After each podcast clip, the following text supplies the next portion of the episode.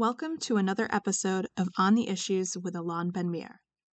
We are happy to have back on the podcast Dr. Daniel Bar-Tal, Professor Emeritus at the School of Education, Tel Aviv University. Dr. Bar-Tal is a noted psychologist who, since the early 80s, has focused on political psychology and the study of the socio psychological foundations of intractable conflicts and peace building, including reconciliation.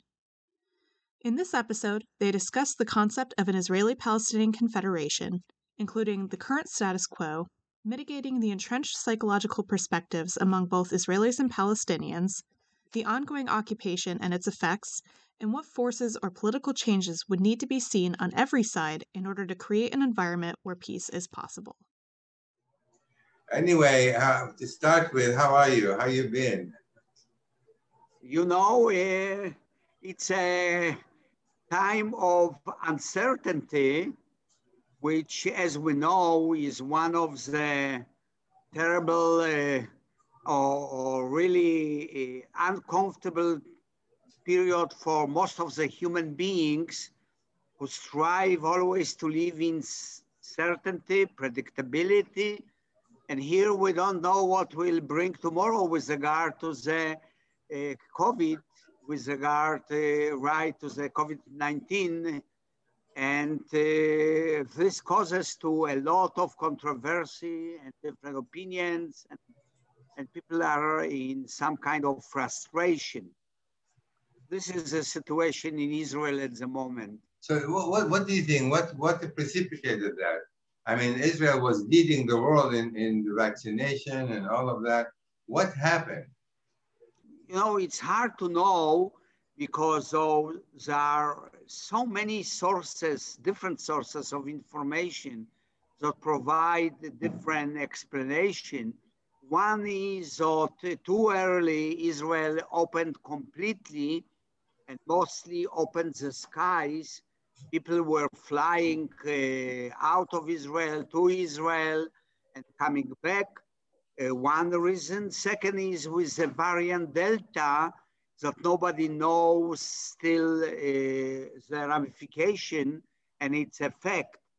But the fact is that suddenly when in May, we reached a minimum of uh, 20, 30 people a day, we today are at 8,000 again. Oh my goodness.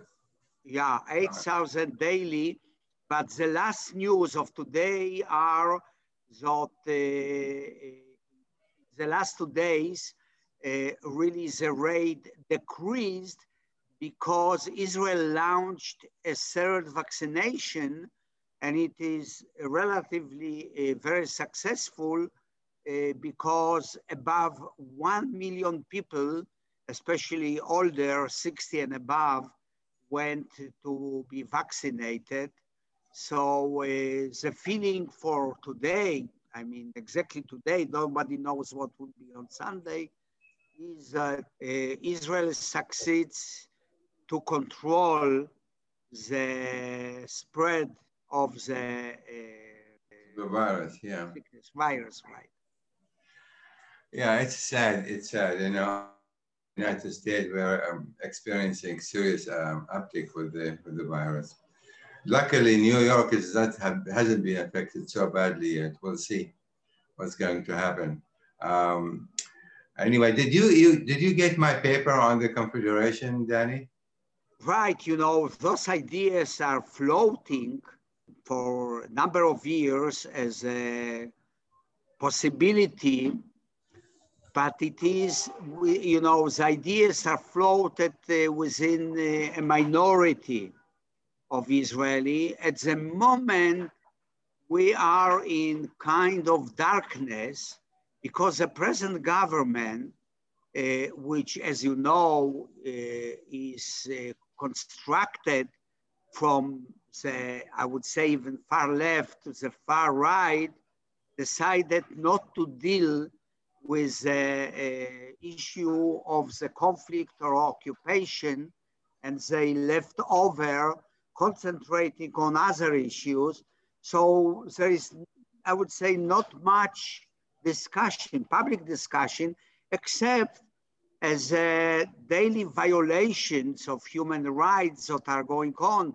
The latest news were that you are maybe aware that uh, since May, Israel uh, killed about 40 Palestinians, which is a considerable wow. number. And, uh, you know, imagine what would have happened if uh, Palestinians would have killed about 40 Israelis within months, two months or three months. Right. It would be a hell. But this happened and, you know, life in Israel is going on. You know, people don't care much about Palestinians. And this is a very sad side. So with regard to confer, confer, uh, confederation, not much is discussed, uh, nothing with regard to the possible solution. But uh, as you know, uh, next week, Bennett will visit uh, uh, Biden and probably one of the topics will be uh, what Bennett is intending to do with uh, Palestinians, but uh, the general feeling is that Biden will not enter deep into the issue. So uh, nothing is at the moment expected. I see. Well, especially in the wake of the debacle in Afghanistan, Right, uh, right. There's a right, serious right, uproar here in the United States. And, and the Iran story, which is somewhat uncertain at the moment. So yeah. nothing will happen. Right. But aside from the fact that it's not much being discussed, in terms of possibilities, let, let, let us assume um, they turn to the Israeli-Palestinian conflict in earnest and look at the various possibilities. This is from my perspective, this is how I look at it. Is it possible that is the principle of a two-state solution, in my view, remain uh, central to any long-term uh, solution to the Israeli-Palestinian conflict? The question is what has changed on the ground in terms of the, the population, the security, the refugees, uh, the, the status of Jerusalem. When you look at all of that, the, the fact that there is no clear separation anymore. You have Israelis in the West Bank. You have Palestinian, of course, in Israel. You have Jerusalem, which is mixed community between Israelis and Palestinians, which is the largest communities in the world, is both Israelis and Palestinians in Jerusalem. Then this separation, physical separation, no longer possible. That's how I see it. And that's one aspect. The second aspect if, for example, Jerusalem is cannot be divided, and by all accounts, it's impossible to divide Jerusalem. Let's say, let's say they agree even on a two-state solution, and even if they agree to for East Jerusalem to become the capital, there is no separation, which means Israelis and the Palestinians are mingled now and will continue to be for as far as the eye can see. And that is the, from that perspective, that's what I, the, of course, my concept of, of, of confederation, uh, it's, it's, it's born. That is, given these realities on the ground, uh, they, whereas you can have, or you should have, two independent states, but they need to collaborate on so many different issues because of the fact that the population of both sides are mixed in all, just about everywhere. In the West Bank, obviously, in Israel itself, in Jerusalem, and even Gaza. Gaza depends largely on what Israel does or doesn't do. And even if there is going to be peace between Israel and the Palestinians, and, and including Hamas, the interaction between Hamas and Israel, Hamas and the West Bank is going to have to continue, which means under any circumstances, there is going to be no clear separation, which eventually you're going to have some, a border which is really a political border, in my view. Of course, once the issue of national security is, is, is settled, and for that, from my perspective, you're going to need several years, seven, eight, maybe even more years of a process to reconcile between the two sides through government to government, people to people activities, and to begin to develop a trust between the two sides. So it is not you're going to sit down and create a confederation. There's going to have to be a process for many, it's a number of years to develop that trust between the two sides. And then you have to move into that, that kind of process, that into that outcome, because in my view, there is going to be impossible any kind of different outcome. Uh, so what, what's your take on that? You know, I, I talk with Palestinians and uh, I, I think that uh, uh, your analysis is the one that probably, uh, I would say even is the best on a practical level.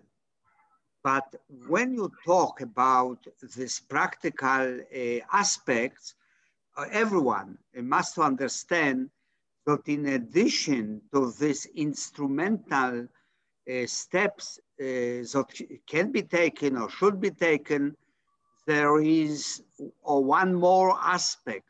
And this is, I would say, the symbolic, the uh, psychological one, which is fed by identity, by narratives, uh, by history, collective memory of Palestinians. And uh, uh, they say, many of they, you know, be, being given uh, aware that the only solution is in some way uh, really confederation or another type of building uh, special different relations that are today, they say usually, okay, but first give us independence, give us independence, full independence, and then we will decide on the type of relationship that we will decide to build on uh, uh, the basis of ideas of uh, all kind of uh, unity, confederation, etc., etc. So yeah. uh, we need uh, at the one level to talk about practical advancement that are really moving ahead ideas as, for example, Urban Confederation, but at the same time, there is need to work on the uh, psychological level. And I believe that it's extremely important, not only because I am psychologist, but I deeply believe that any solution has to come from the mind of people and changing the mind of the people in the view of reality on the ground. And it's not easy. It's really not easy with regard to what is going on on Palestinian side and what is going on the Israeli side. We all understand, uh, uh Alon, that in many respects, uh, really Abu Mazen is finished.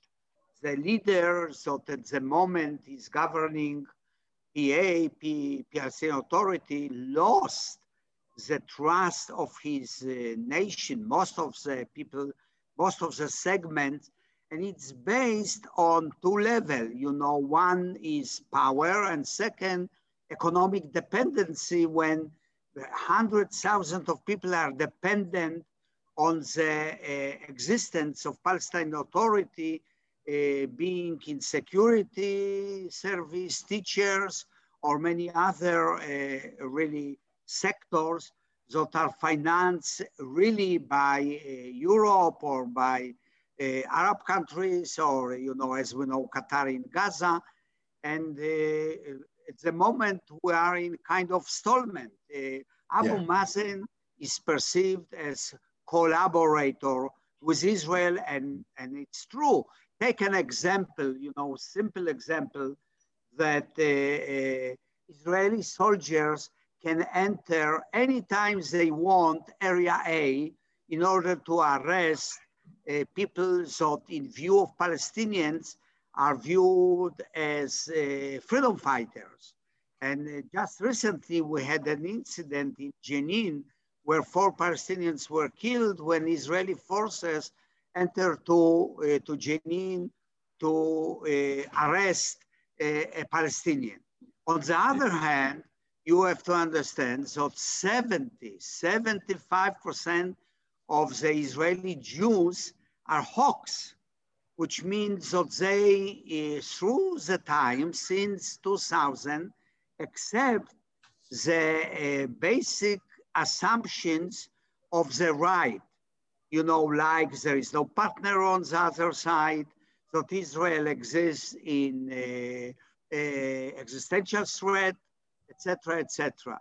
So, uh, you know, this, so this is a reality, psychological reality, but it is a very important factor in a way that it's possible to move in order to resolve this bloody conflict. You know, yeah, yeah. one example today, which uh, is extremely interesting for, for me, uh, it was published today, on, on Friday, there was published an interview with Shai Piron. Shai Piron was in the government of Netanyahu, Minister of Education, and he tells the following story. And listen, because in my opinion, it's extraordinary. So Shai Piron, as the Minister of Education, together with Benjamin Netanyahu, visited Poland, Auschwitz. And here what said, what did say uh, uh, Netanyahu to Piron? He said, we need to have Holocaust remembered as existential danger forever because it serves us and nation there is a danger that Jewish nation Israel will in fact uh, dis dissipate or even disorganize if we will not have a common thread that may come every day. Can you imagine? Usually uh, researchers are writing this line, and here it's the first time that it was said directly by a prime minister. And I believe that many of the leaders understand that threat, uh, living in threat, is serving very much the political uh, narratives uh, propagated by uh, the present leadership. Of course, of course. Yeah, you know, you know from our previous communications, I fully agree with you about the psychological dimension of, of the conflict. And in previous writing, and I think you saw some papers from before, there's no question. What I, my feeling is that that psychological dimension, the historical narrative, obviously is a part of the reconciliation process. If they do not address the psychological uh, aspect of the conflict, and they do not address the historical perspective, it will be impossible to reconcile. I fully agree with you on that. That's the process of reconciliation. That's how where I see it ought to take place. The question is the extent to which they can succeed and how long that's going to take. And like you just mentioned, the Holocaust is something that the Israelis will not forget. And Nakba, the catastrophe of 48, the Palestinians will not forget. The question is, how do you reconcile between the two? and, and um, Israelis so far refuse to acknowledge uh, Nakba, for example. Some Palestinians refuse to acknowledge the Holocaust. And I agree with you 100%. The politician use national threat, national security concern as a tool by which to basically maintain the current policy that you cannot trust the Palestinian and there's nothing we can do about it. That's, I fully, fully concur with you on that. Of course, Abbas is hopeless as well. I've always maintained as like as long as Abbas is in power and as long as Netanyahu, Netanyahu is out of power, and there'll be nothing, no, no progress on, on the area of Israeli-Palestinian reconciliation. But now, of course, you have a different government. And I don't know, you know, needless to say, and you know better, how extremist uh, Bennett is, at least for the time being, until he's replaced by, by uh, Lapid. But on the other hand, there's a government which represents from the extreme left to the extreme right, first time in Israel history, including an Arab party. I see uh, at least a glimmer, glimmer of possibility that if such a government does not uh, initiate any kind of serious contact with the Palestinian, which government will? And like you said, if 75% of the Israelis are moving are on the right center, That's a, that's a major, major impediment. It will be impossible to, to, to address, to, to deal with, with, the, with the public opinion, especially if concessions need to be made, and especially if you're going to give the Palestinian independence. That's the other, and the other point I want to mention to you. The, the, my, my feeling is Palestinians are saying, we want to give us independence now, and then we can talk about the kind of relationship we have. My approach is that they have to agree in principle from the very beginning. That is the outcome, whether it's going to take eight years, nine years, 10 years. The outcome should be a two-state solution with a significant collaboration between the two sides. And then you have a roadmap, a roadmap that could lead to that eventuality. But if they don't agree in principle from the very, very beginning that this is, should be the outcome, you are not, you don't have the basis, the foundation on which to conduct any kind of serious negotiations, specifically when you have so many issues, so many conflicting issues, that it, can, it cannot be resolved unless you go through that, that kind of process. That is where, where, where I'm coming from.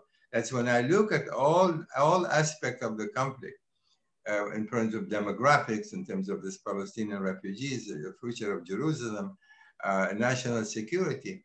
They are interlinked with the Palestinian in every which way you can see it. They are interlinked.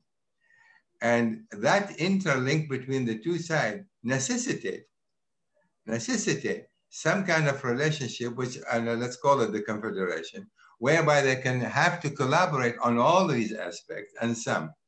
And I don't see at this juncture, I really don't see any other option, viable option, albeit this is not an easy one, but probably the only practical op um, option.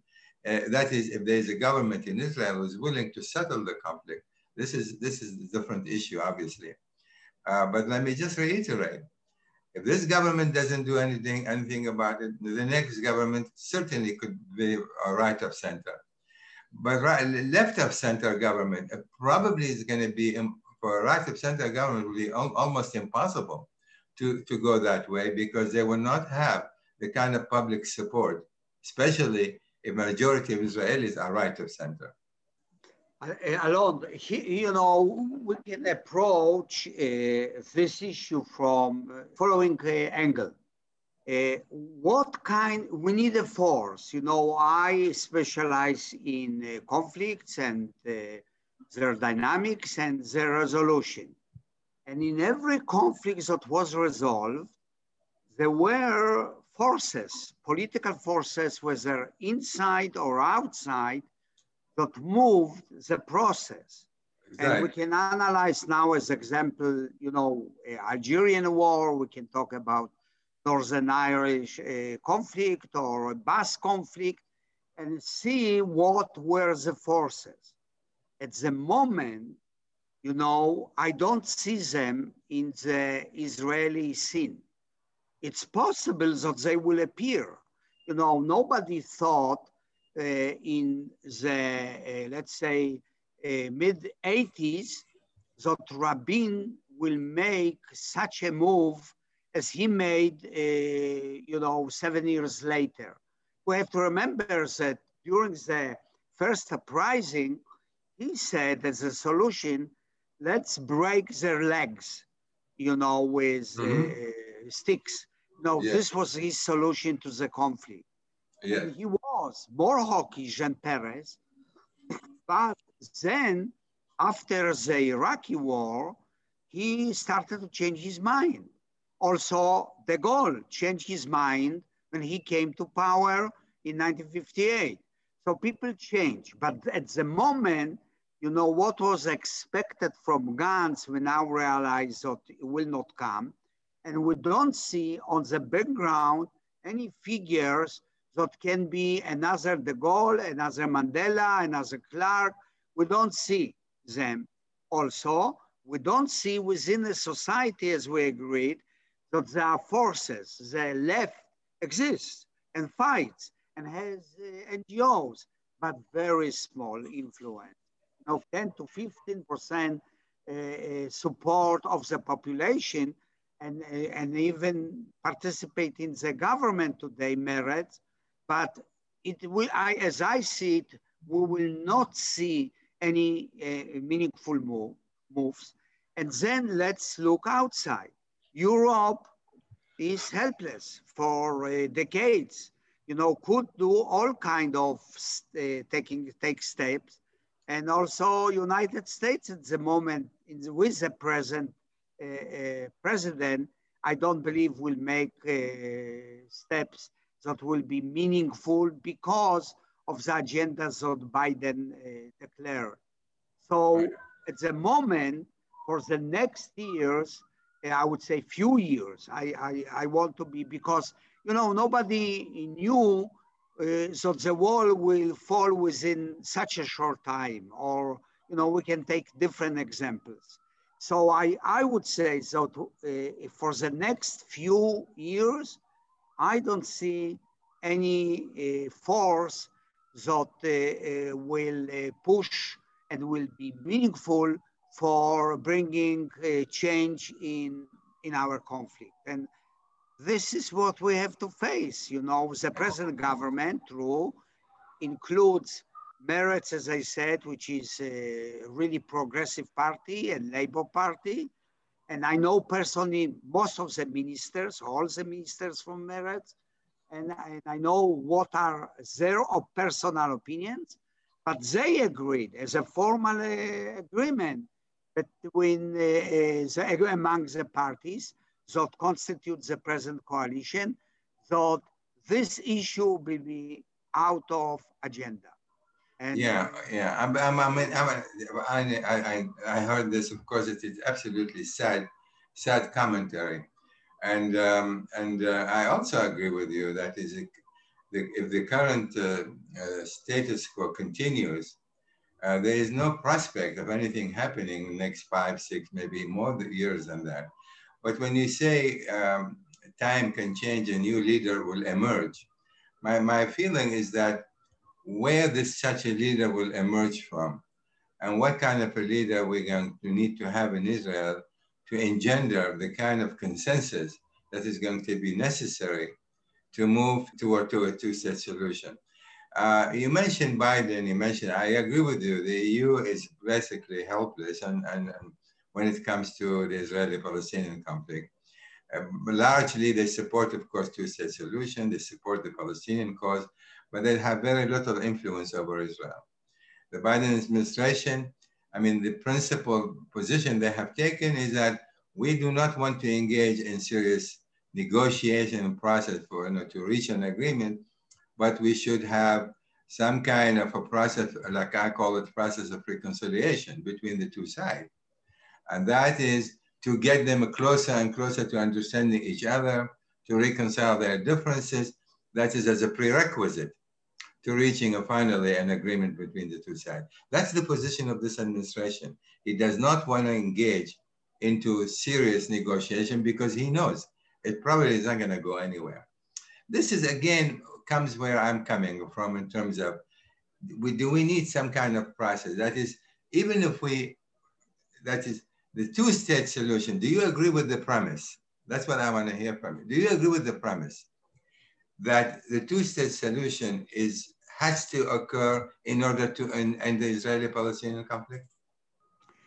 Uh, I, uh, you know, I belong uh, to this, uh, I would say, if I may, experts that uh, are losing uh, in some way a belief that it's possible. You, I just about when it was, I cannot remember, a few months ago, I had a tour in West Bank and uh, I realized what did happen since in the last uh, 20, 25 years, where uh, the settlements expanded into the mountains and uh, now you have to move about 60 to 70,000 settlers. So I remember what kind of difficulty was when Israel had to move only 8,000 from Gaza Strip, now to move 60,000, especially the ones that are on the mountain, are very extremist.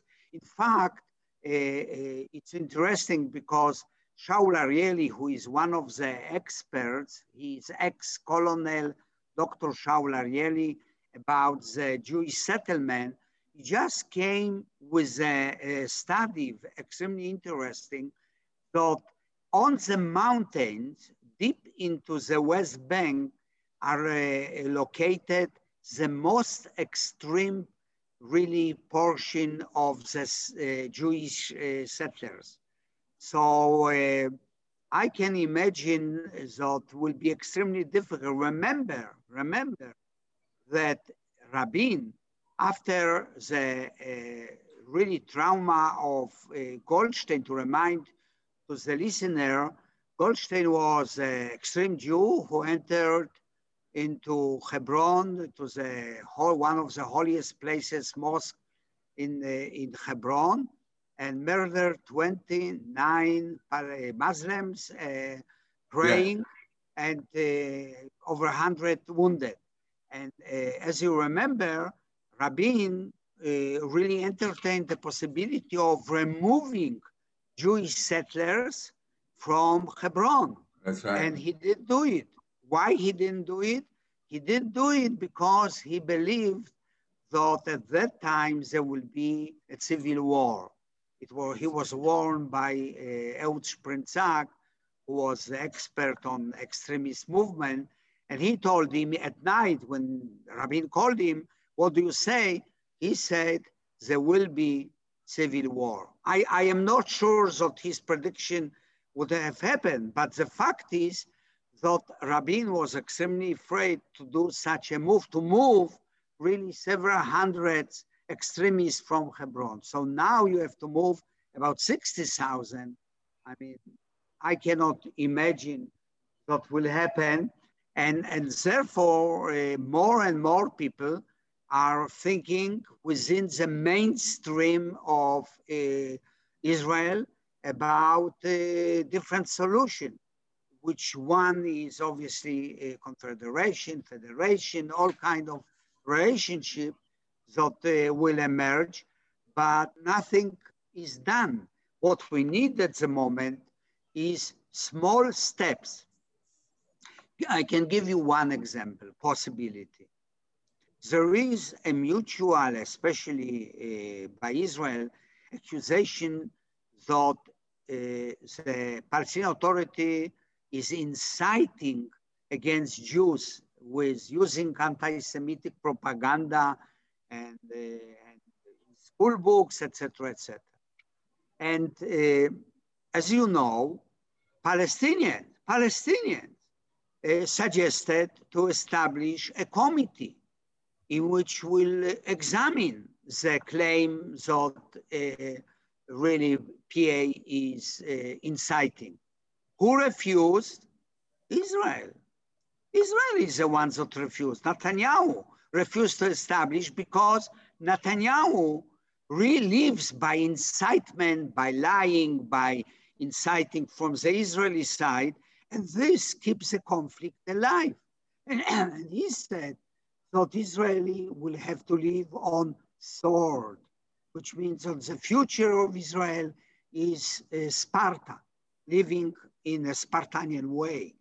So establishing as an example such a committee would be very beneficial and be functional for moving small steps. So, but Israel at the moment uh, is far from this type of steps. Small steps can be done. Yeah, well, obviously, you know, uh, that is the, the position of the uh, Likud, uh, you know, Jewish home and all of that. There's no, you are absolutely right. That is, uh, they want, they do capitalize on incitement. They capitalize on national security concern. That is their, their, uh, been their political approach from day one. And, and as long as they continue to be in control, much in, uh, in power, going back now 10 years under Netanyahu, now they agreed not to even discuss the issue of Israeli-Palestinian conflict which is, in my view, the, more, the worst possible decision that you can make, given the fact that the, the Palestinians are not going to disappear. They are there. Right. Israel right. is stuck with them. The Palestinians are stuck with Israel. The question is, what kind of choices they're going to make now for the next generation? And I don't see, I think there is a terribly short-sighted the Israelis are in terms of what sort of, and what's going to be the next generation. That is to, to, like I said, they have to live with by the sword. Is this, is this the fate of Israel? Is this what Israel was supposed to be, to live by the sword, to endlessly? That is my, my main concern. That is, if there is no shift, what kind of a state do we have? Was this the envision, the, the vision of the founders of Israel? Was, is this the way the Jews can protect themselves indefinitely? Is this the lesson we have heard from, we, we learned from living in the diaspora? Now that there is a Jewish state, and if a Jewish state cannot be able to, to exist unless there is a continuing threat, be that artificial or real, I don't see future for Israel in the long term. Right, and, and, and you know, just to give you some data, that the new generation, uh, you know, there are a number of studies, we just finished even one, uh, the new generation, let's say uh, between 18 to 29, is more hawkish than the uh, older generation. So we see a trend, and it's not really uh, surprising. Uh, not only because of demographic change, where ultra Orthodox and Orthodox have more children, and the ultra Orthodox entered in the last 15 years into the uh, politics and are a very important force of supporting the right causes, but also because of the educational system. Educational exactly. system, remember, uh, was led by education ministers who came from the uh, Zionist uh, religious uh, parties. And they Bennett, made Bennett meaningful changes. Yeah, Bennett was an education minister for a while. Right, yeah. Bennett, Saar, uh, yeah, Saar, yeah. Peretz, uh, Gallant, you know, right. I mean, this, right. this is, yeah, this is another issue that I tackle in this, in my approach, that is the education system, both, not just in Israel, of course in the Palestinian too. They need to change the, the narrative in the schools, that is in terms of the history. And, and, uh, and you are absolutely right. They are basically poisoning, in my view, they are poisoning the next generation, not on actual fact, but this is a political, political um, desire, this is a political objective to continue to do so. And like just said, the new generation now has become more, even more hawkish than their older, than their fathers and grandfathers, because this is they are being told, you are always under threat of being liquidated. And so you have to always stand up to your enemies. And this is our fate. We're gonna have to exist this way, basically almost indefinitely. I think this is the plight of Israel today. That's the, the right, tragedy. Right, right. That's the tragedy of Israel today. And, and uh, that is why I feel that if there is no movement today, you call it confederation, call it whatever you want, there's no movement whereby the two sides, the two sides, at least part of their society come together and face the facts on the ground and say, where do we go from here? Where do we go from here? Do, does Israel want to exist for another 70 years under this kind of attention? Can in fact, can it survive? Can it survive under this kind uh, of environment. Um, and if it does survive, it's not going to be the kind of Jewish state that we that we envision and a Jewish state that it should have been. That's how I see it. So the longer this conflict continues, the more the more extremist Israel is becoming, and then the solution will become ever more harder, if not impossible. And that is why I think we need a movement. We need some kind of movement some kind of approaches and new thinking, what to do in order to change the dynamics. Yeah, absolutely agree. I mean, uh, we have examples, you know, where in Northern Ireland, yeah. that the uh, movement was from bottom up. And also in France, uh, there was a very strong movement, uh, the same in Basque country, that wanted uh, to terminate uh, the conflict, violent conflict after they achieved their uh, gains. It's true. At the moment in Israel, the view, uh, I can tell, uh, you know, quote Bogie Ya'alon, who was the chief of staff in the past, and he is one of the, let's say, rightists by more reasonable people. And in kind of personal uh, uh, debates that I had with him in front of the public, he claimed he's a rightist, and he said his belief that the world will get used to the occupation. And as we see, and he gave example, he said, look, it was a time during the time of uh, uh, Netanyahu. We have very good relation with India. We have excellent relation with China. We have entrance to Russia. We have uh, we talk with Trump at that time, etc., etc. And what you are talking about will never happen because uh, people are dependent on their interests, economic interests, technological interests, and Israel is a superpower, in, uh, especially in high techs, etc. And the morality is put aside. Yeah. So, uh, you know, this is his view, and I have a different view. I believe that maybe one step forward and two backward, and then three step forward, but the world is moving in the direction that is dictated by the Human Rights uh, Declaration of 1948. Think what was going on 300 years ago, uh, you know, slavery. Today we are in different place.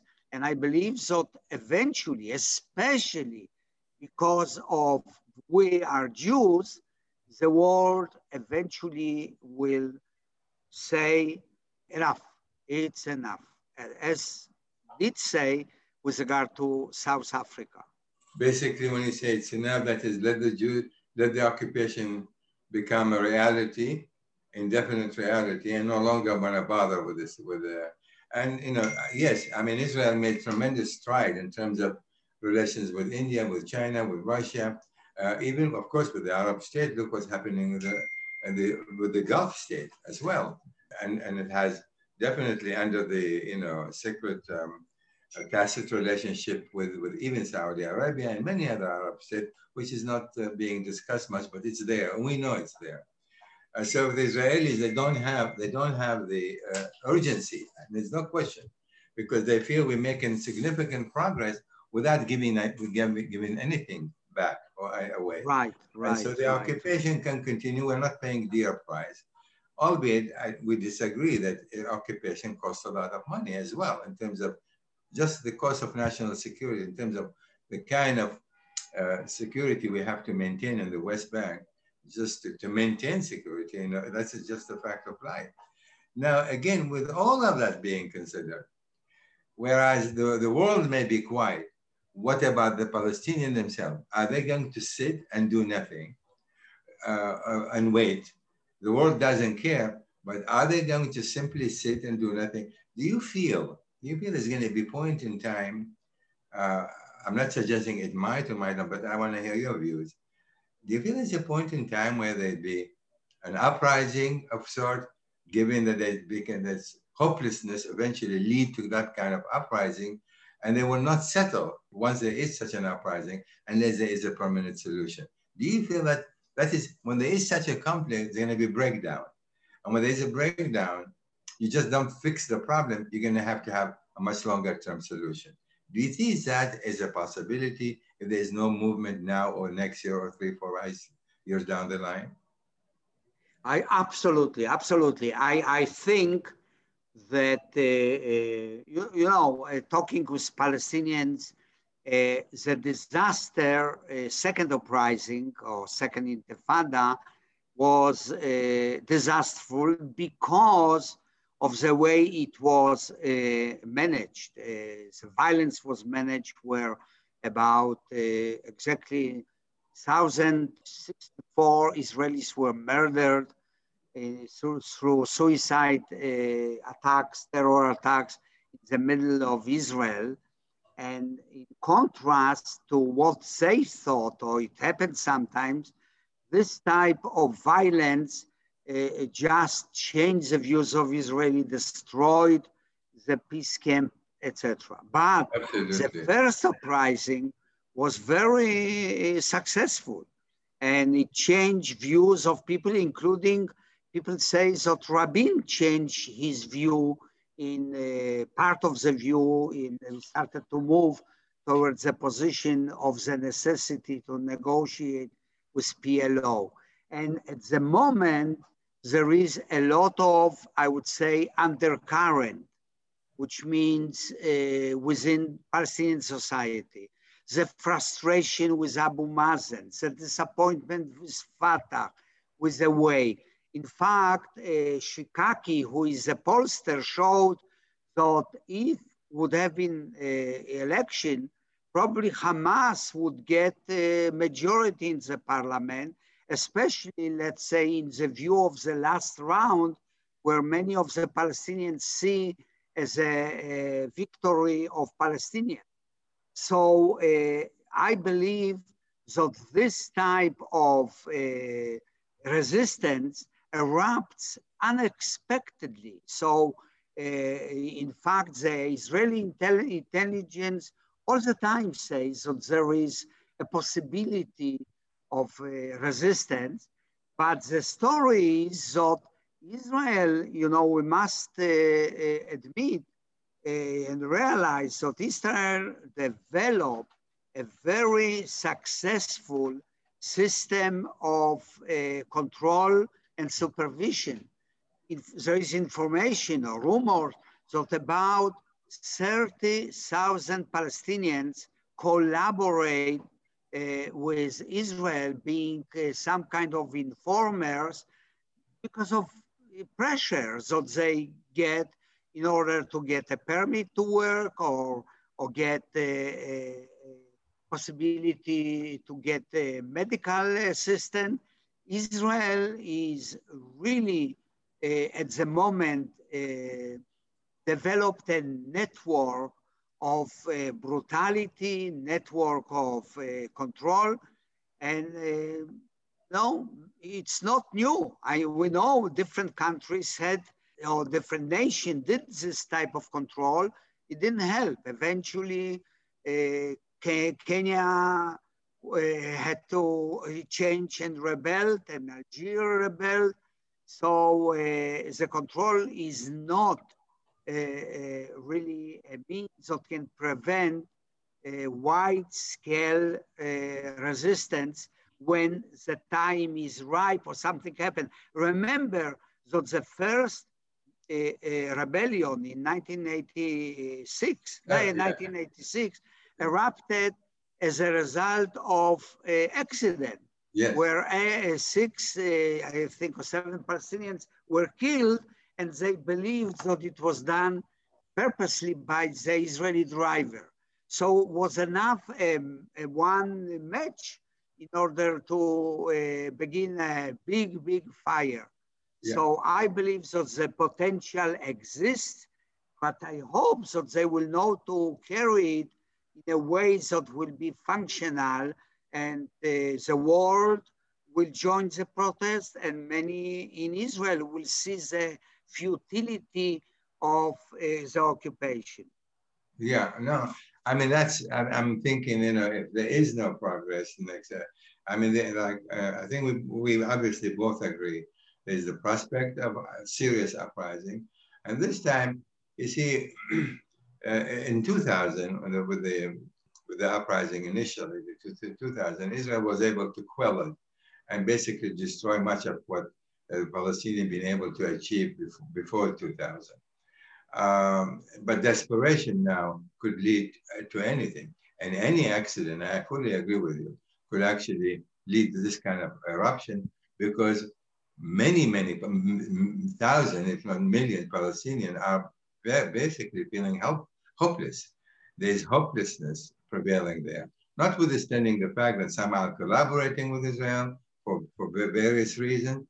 But the general feeling, that's how I see it, how I feel it, based on what I know, is there is a, a widespread hopelessness. And hopelessness could with this despair, and despair can spark, and when you are so despairing, anything can spark you know, violent resistance. And I don't think the Israeli government, any Israeli government so far, has sat down to think in terms of that is why I'm saying, can the status quo continue indefinitely? Given the, even given the fact, which I agree with you 100%, develop massive security apparatus that is in complete control, intelligence, which is widespread throughout the Arab communities in Israel, in the West Bank, even in Gaza itself. They have that using this, sometimes the stick, occasionally the carrot, occasionally. Um, and uh, they, the feeling, and we agree, we can prevail. That is, we can live with the status quo basically indefinitely. That is, that is what I, how I see, um, where I see the danger to Israel. That is, in my view, and I, I don't know if you agree or not, in my view, this defies, defies the very vision, the very principle, the very foundation that Israel was created for. is, if Israel is to protect the Jews and to provide a home, a refuge for any Jew who wants to live in peace and security, Israel will not be able to provide that anymore. Because, and we see already trend, American Jews, young American Jews are not immigrating in the same number to Israel as they have been before. And when you ask them why, they say that I don't want to go there and, and, uh, and uh, kill Palestinians. That is not what I want to go there for. So these kind of numbers are growing. And yes, there are immigration going from France, from other places where the Jews are being uh, sort of pushed around where anti-Semitism is prevalent and is high. But when the whole, when I look at the whole picture, there is no prospect for, for Israel to maintain the current status and prevail.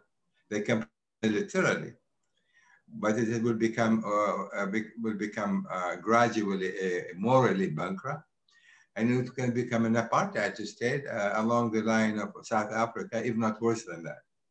That's how I see the outcome if there is no progress being made and no Israelis wake up to this bitter reality uh, otherwise.